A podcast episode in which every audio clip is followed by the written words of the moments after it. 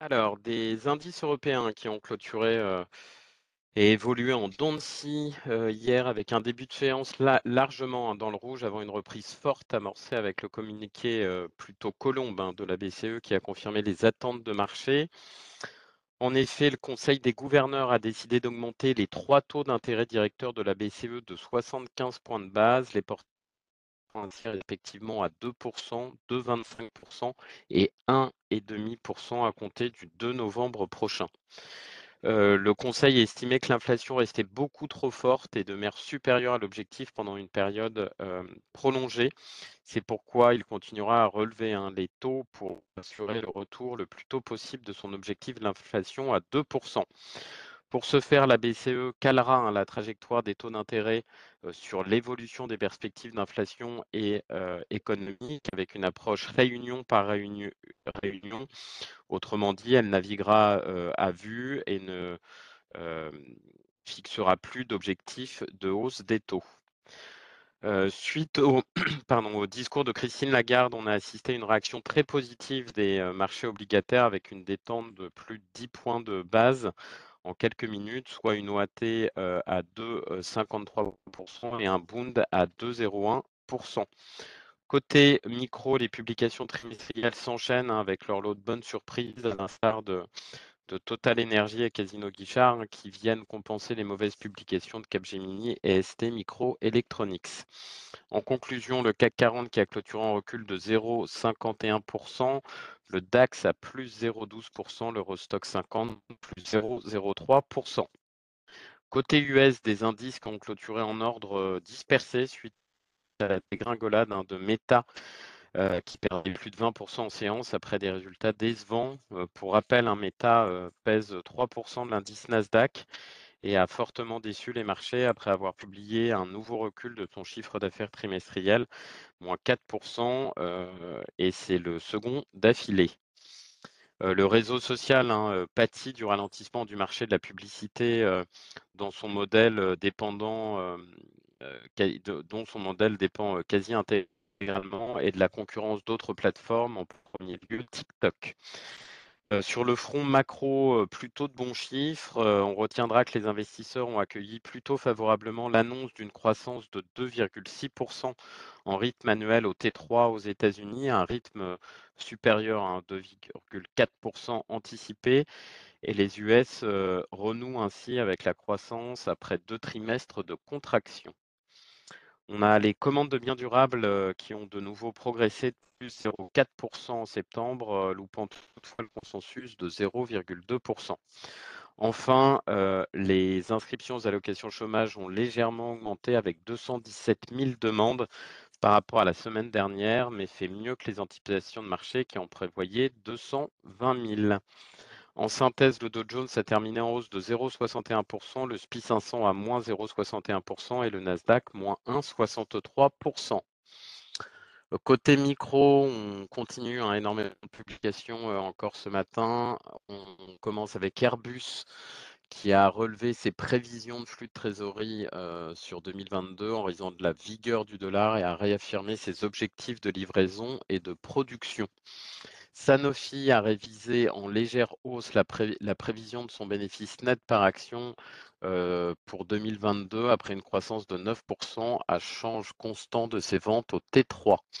Safran euh, relève ses prévisions de chiffre d'affaires et de cash flow pour 2022, chiffre d'affaires au T3 qui progresse de près de 30%.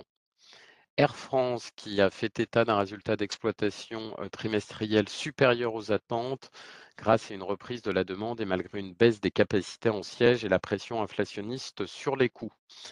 Amundi, des collectes nettes de 12,9 milliards d'euros au cours du T3 dans un contexte de conditions de marché difficiles et de remontée de l'aversion au risque chez les investisseurs. Danone relève sa prévision de CA annuel et bat le consensus au T3. Saint-Gobain, euh, chiffre d'affaires trimestriel supérieur au consensus et le groupe a confirmé ses prévisions pour l'ensemble de l'année. Valeo, euh, chiffre euh, d'affaires en hausse de 33% au T3, légèrement supérieur aux attentes. Corian prévoit pour l'ensemble de cette année une croissance organique d'environ 6% et une marge d'EBITDA proche de celle de l'an dernier, de plus de 13% Ubisoft perd net au premier semestre en raison de retard et d'annulation de jeux. TF1 recule du chiffre d'affaires publicitaire au T3 après l'Euro de foot un an plus tôt. Volkswagen bénéfice de 4,3 milliards d'euros au T3, pénalisé par des charges liées à la suspension des activités en Russie et à l'introduction en bourse de Porsche. Holcim relève ses prévisions annuelles et annonce un nouveau programme de rachat d'actions de 2 milliards de francs suisses après avoir enregistré des ventes et un profit au-dessus des attentes au T3. Suisse qui a annoncé une perte trimestrielle plus importante que prévu sur les neuf premiers mois de l'année en raison des sinistres provoqués notamment par l'ouragan Yann en Floride. Et j'en terminerai avec BBVA qui a publié un bénéfice net trimestriel en hausse de 31,4% sur un an grâce à la bonne performance de son activité au Mexique. Je laisse la parole à pour les petites et moyennes capitales. Oui, bonjour, beaucoup d'actualités aussi. Je commencerai avec GTT, chiffre d'affaires T3, 78 millions d'euros, soit une croissance de 4,1%. Sur les 9 premiers mois de l'année, le chiffre d'affaires s'établit à 222 millions d'euros, soit moins 7,5%. Par division sur 9 mois, nouvelle construction 200 millions d'euros, soit moins 11%. Électrolyseur 3,3 millions, soit moins 10. Service 18 millions, soit plus 50%. GTT retrouve la croissance du T3 au T3 malgré un effet de base toujours exigeant. Je continue avec Ipsos, CAT3, 601 millions d'euros, soit plus 13%, plus 5,3% organique. Le groupe a publié un CAT3 au-dessus des attentes. L'Amérique du Nord ainsi que l'Amérique latine ont été les principaux contributeurs de cette croissance.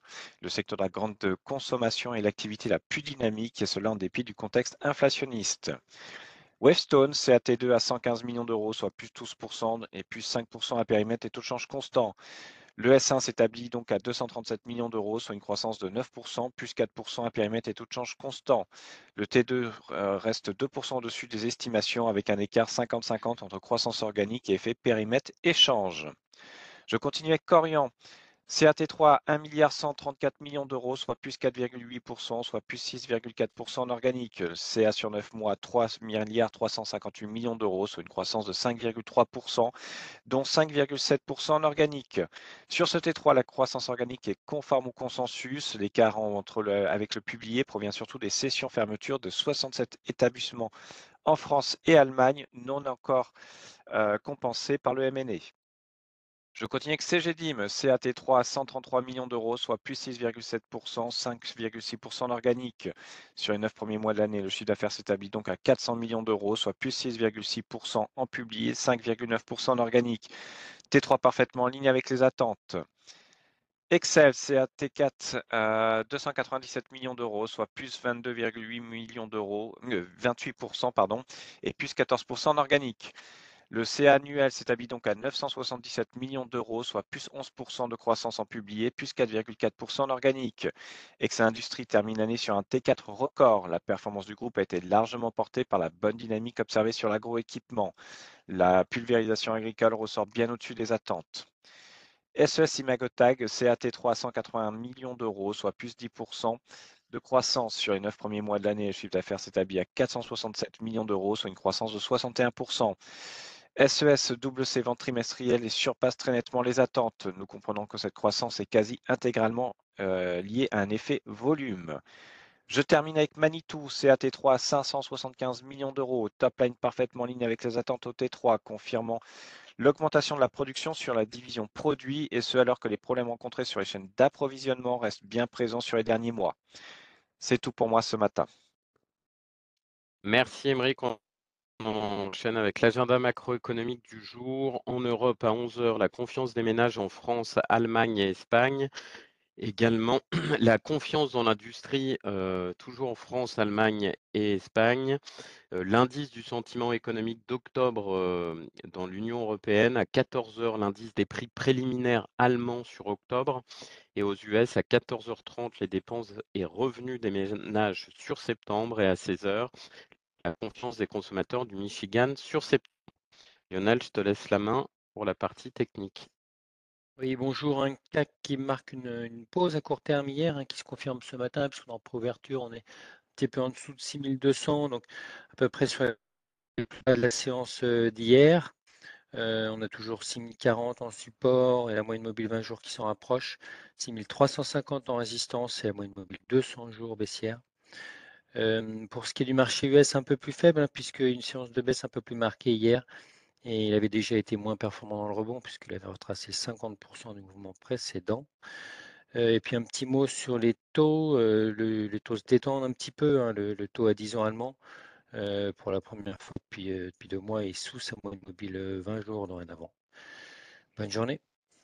Merci Lionel, bonne séance à tous, bonne journée, bon week-end par avance.